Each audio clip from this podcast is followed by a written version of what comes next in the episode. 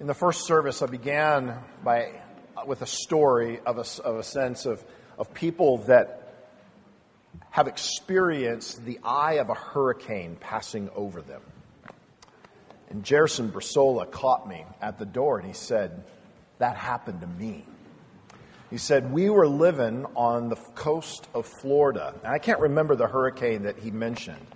He said, But the eye of the hurricane passed directly over our house. He said that before that, the storm was terrible. The, the wind was howling and the rain was coming down, and it just felt like the entire world was coming to an end. And then there was this eerie peace. He said that he and Betsy and the kids walked outside and the whole neighborhood walked outside. And when they looked up, they didn't see storm clouds anymore. They saw blue sky, a gentle breeze, birds flying in the air where they had been hunkering down and taking shelter because of the storm. I think that this part of John chapter 18 is kind of the eye of the storm in Jesus' experience. The storm first broke over him in the Garden of Gethsemane when Judas betrayed him and brought a squadron of Roman soldiers and guards from the temple to have him arrested.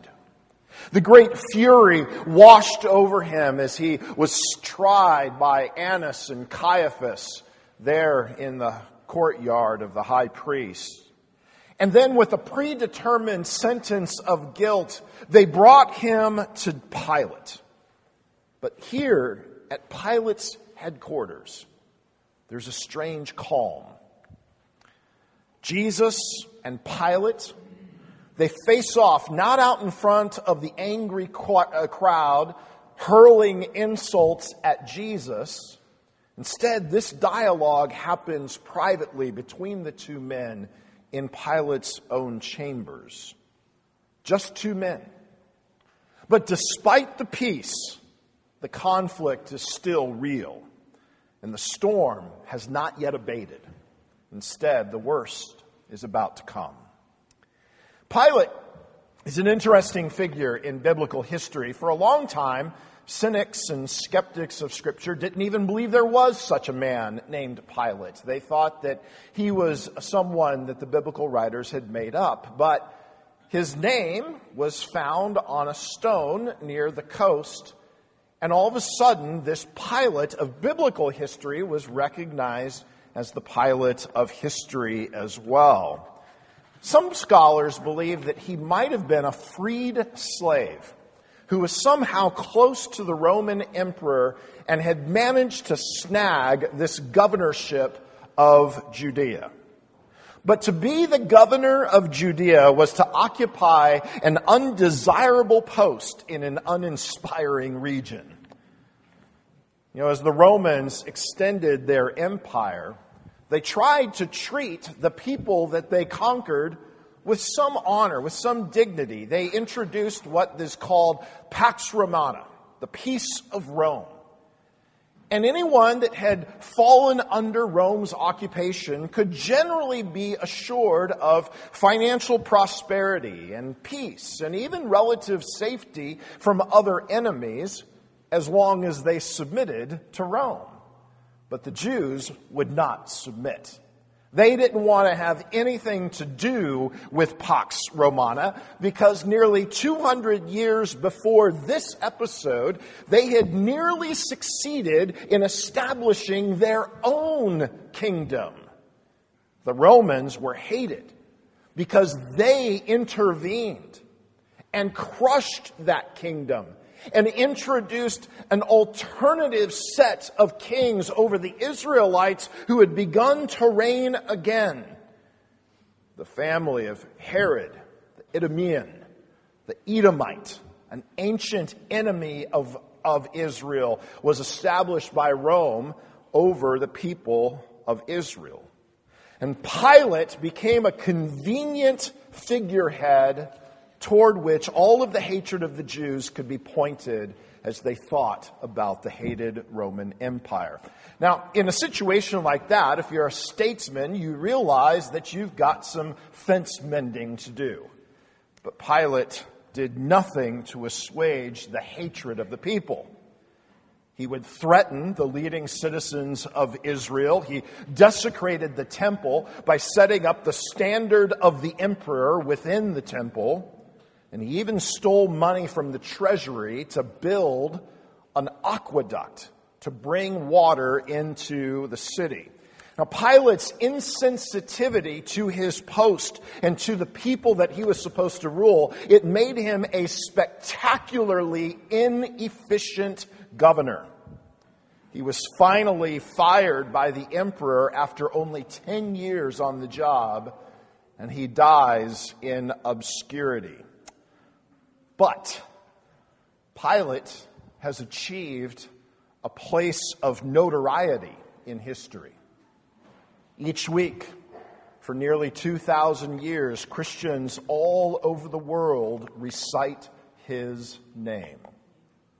It's part of the creed, both the Apostles' Creed and the Nicene Creed. We confess that Jesus suffered under Pontius Pilate. So, why? Why is the question? Why does Pilate participate in the murder of Jesus?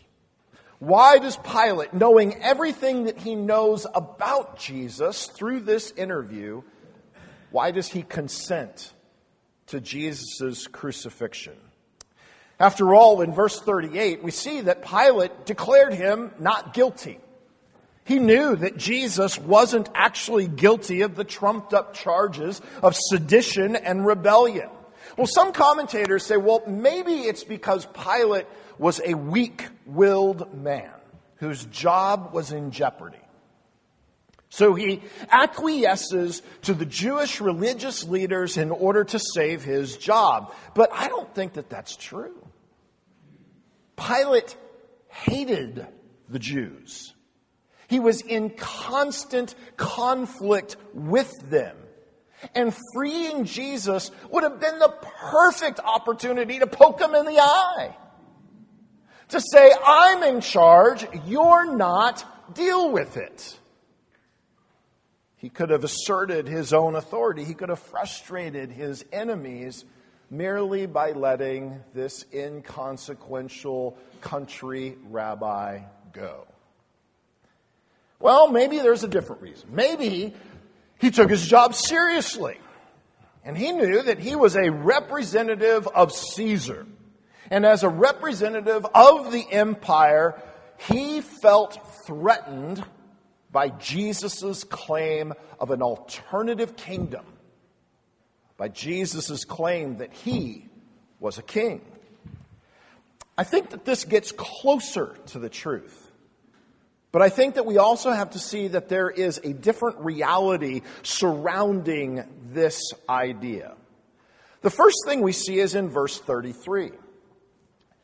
Uh, Pilate doesn't actually put a whole lot of stock in Jesus' qualifications to be king. The way the word order in John chapter 18 is in the ancient Greek text, it puts the word you in a place of prominence in that verse, verse 33. And so it's not that Pilate is asking Jesus' identity, are you the king of the Jews? He's saying, seriously? You? You wait, you're the king of the Jews? You're the one who is going to establish this alternative kingdom to Rome? This is the kind of scorn that only one nobody who is made a somebody can heap on a fellow nobody. Who can blame him? It's hard to take Jesus' claims of kingship seriously when his people are the ones who deliver him over to be crucified and killed. Your own people, the chief priests, they don't want to have anything to do with you. How can you be a king. I also want you to notice that, that Jesus doesn't threaten Pilate, and he doesn't threaten Rome.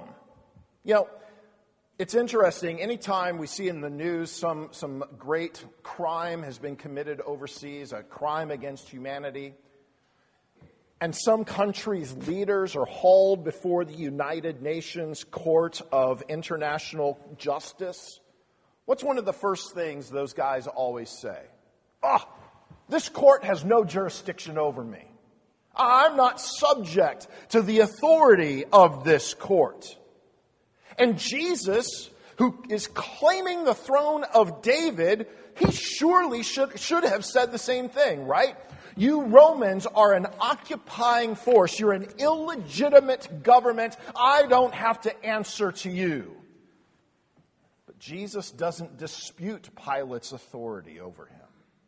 In many ways, what we see in John chapter 18 it's the Apostle Paul who explains it in Romans chapter 13. Pilate is God's servant in this situation. He is appointed by God to exercise legitimate authority over the people. So Jesus doesn't question Pilate's authority, nor does he threaten Caesar. Verse 36, he says, My kingdom is not of this world. Just that response itself removes any kind of possibility of an offense against the empire. So, why? Why does Pilate crucify Jesus? Why does he conspire with the people that he hates to murder a man that doesn't matter? Simply put, he personally rejects Jesus' claim of kingship. He personally turns away from Jesus' voice. In verse 37, Jesus says, For this purpose I was born, and for this purpose I have come into the world to bear witness to the truth. Everyone who is of the truth listens to my voice. And how does Pilate respond? He responds with a curt dismissal. What is truth? Now, friends, not, that is not the response of a cynic or a skeptic. That is the response of someone who refuses to even acknowledge Jesus' claims. If Pilate had been an honorable public official, he would have immediately freed Jesus and condemned the Jewish religious leaders for bringing these false accusations. But instead, he passes a sentence of death on someone that he knows is innocent. He's not acting as a representative of Caesar. He's acting personally having rejected Jesus' claims of kingship, he will not listen to Jesus' voice and he will silence that voice. Pilate is representing his own private kingdom.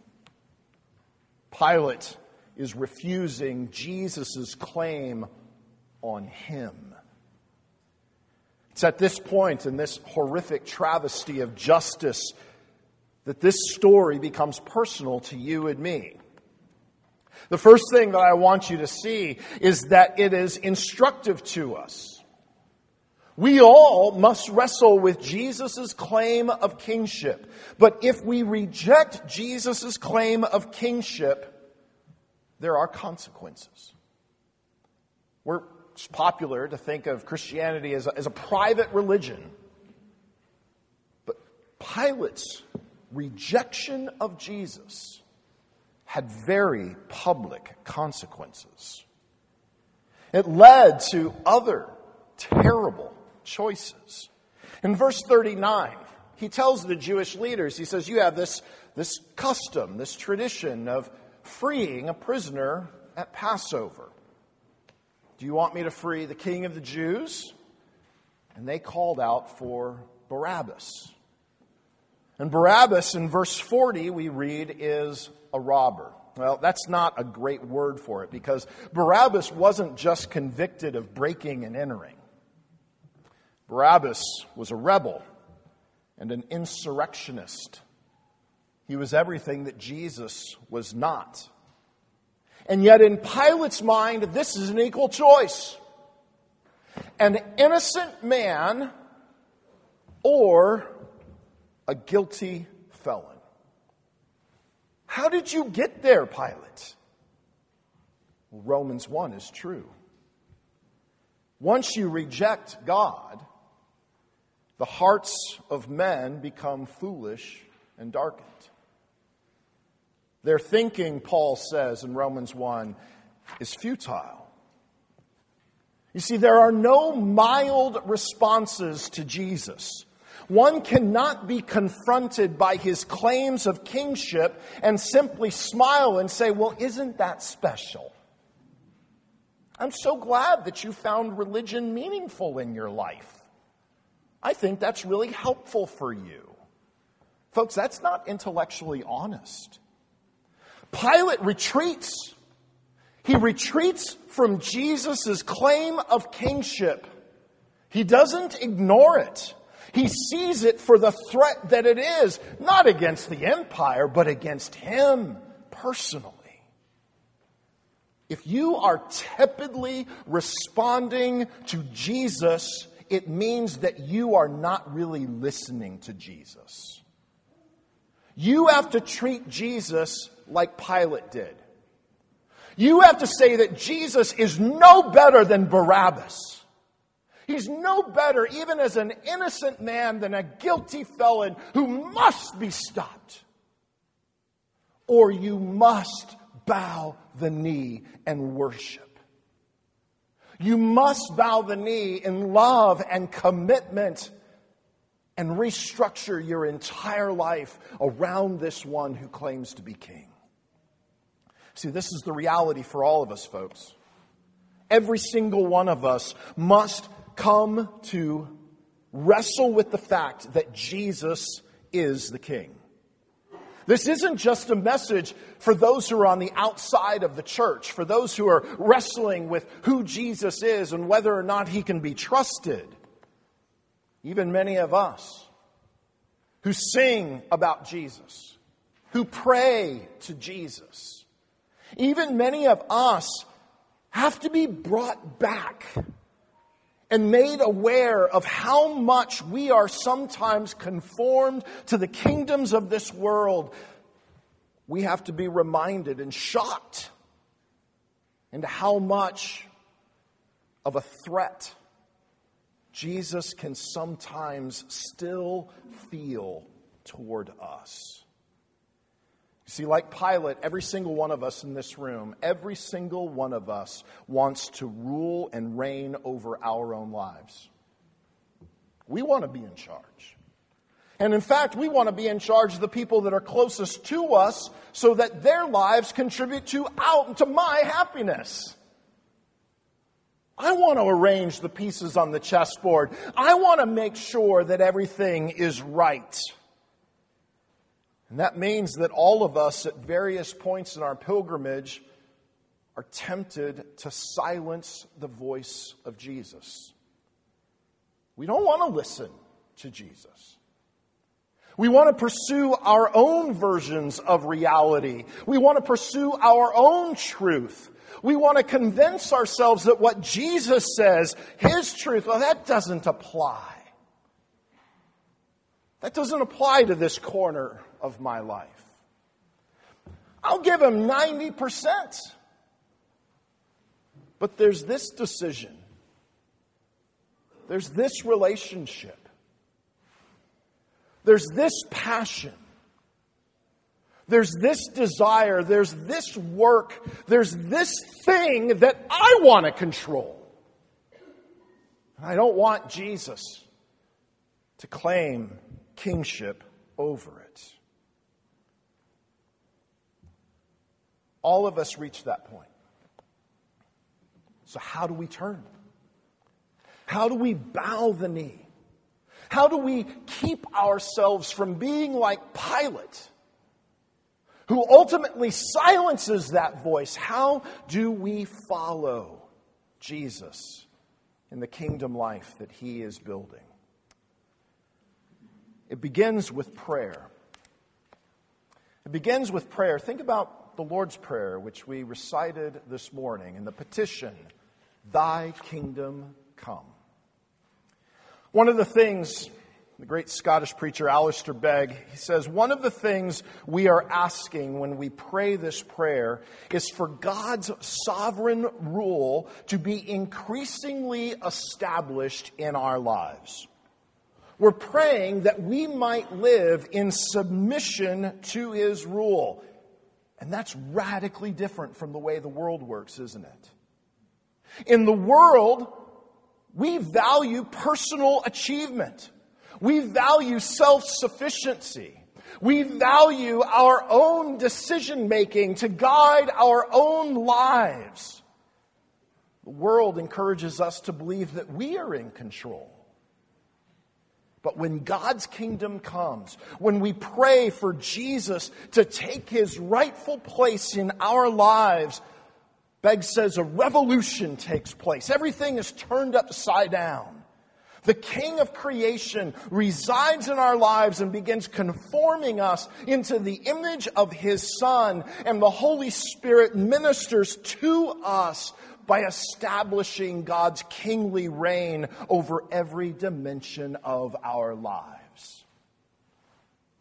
And you thought we were just reciting a prayer.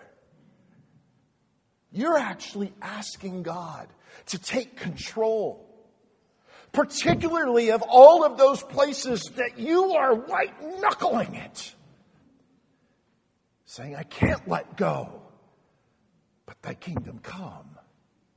I don't want to let go, but thy kingdom come. It begins with prayer. But after prayer, we have to honestly evaluate our lives. Do our actions, do our attitudes, do our behaviors, are we reflecting the other worldly kingdom that Jesus is building? Here's the problem for all of us. We are conformed more and more into the image of this world if we're not trying to be conformed into the image of Jesus if we are not actively resisting the course of this world, you will be made more like the world. It requires you to look at your lives with brutal honesty and then ask God to uproot your life so that we can see the difference between the kingdom that Jesus is bringing and the kingdoms of this world or our own personal kingdom. Friends, if Jesus doesn't make you feel uncomfortable, you're probably not listening to him. If Jesus doesn't make you feel uncomfortable with some of the decisions that you have made in your life, with the way that you are leading your life, you are probably not listening to his voice. We have to pray for his kingdom to come. We have to evaluate the current state of our own lives. And third, and I think this is probably the hardest part, we actually have to follow Jesus. We have to follow Jesus into his kingdom rather than trying to build our own. Let me ask you some diagnostic questions this morning. What is Jesus calling on you to give up today? What is Jesus calling you to do? How is he calling you to spend your time and your money? In what practical, real world places is Jesus calling on you to take a stand? To be different from the kingdoms of this world. To show yourself and your family, your roommates, your workmates, others in your life, to show them that you do belong to a different kingdom. That you belong to a different reality. Folks, if the kingship of Jesus are merely words that we say and are not followed by heartfelt action, then we are not actually following King Jesus. Jesus tells Pilate, This is why I've come. I've come to be this king. And before I threaten Rome and before I threaten any other empire, you got to deal with me personally. I've come to be your king. We're going to see next week that it will take his death to secure that kingship. And when we get to heaven, we will see a lamb as if he had been slain from before the foundations of the earth, still bearing in his body the marks of his suffering, the cost of his kingship. But today, today is the day to bow to the king. Today is the day to worship the king. Today is the day to see in his suffering your great gain. Let's pray.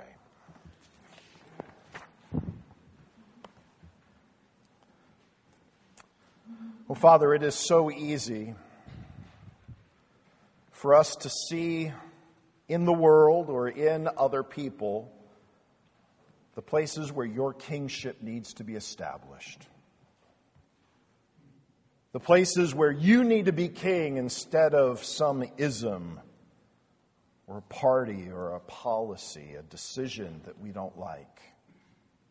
It's so much harder for us to see where your claim of kingship and where Jesus' enthronement actually threatens us and disrupts us.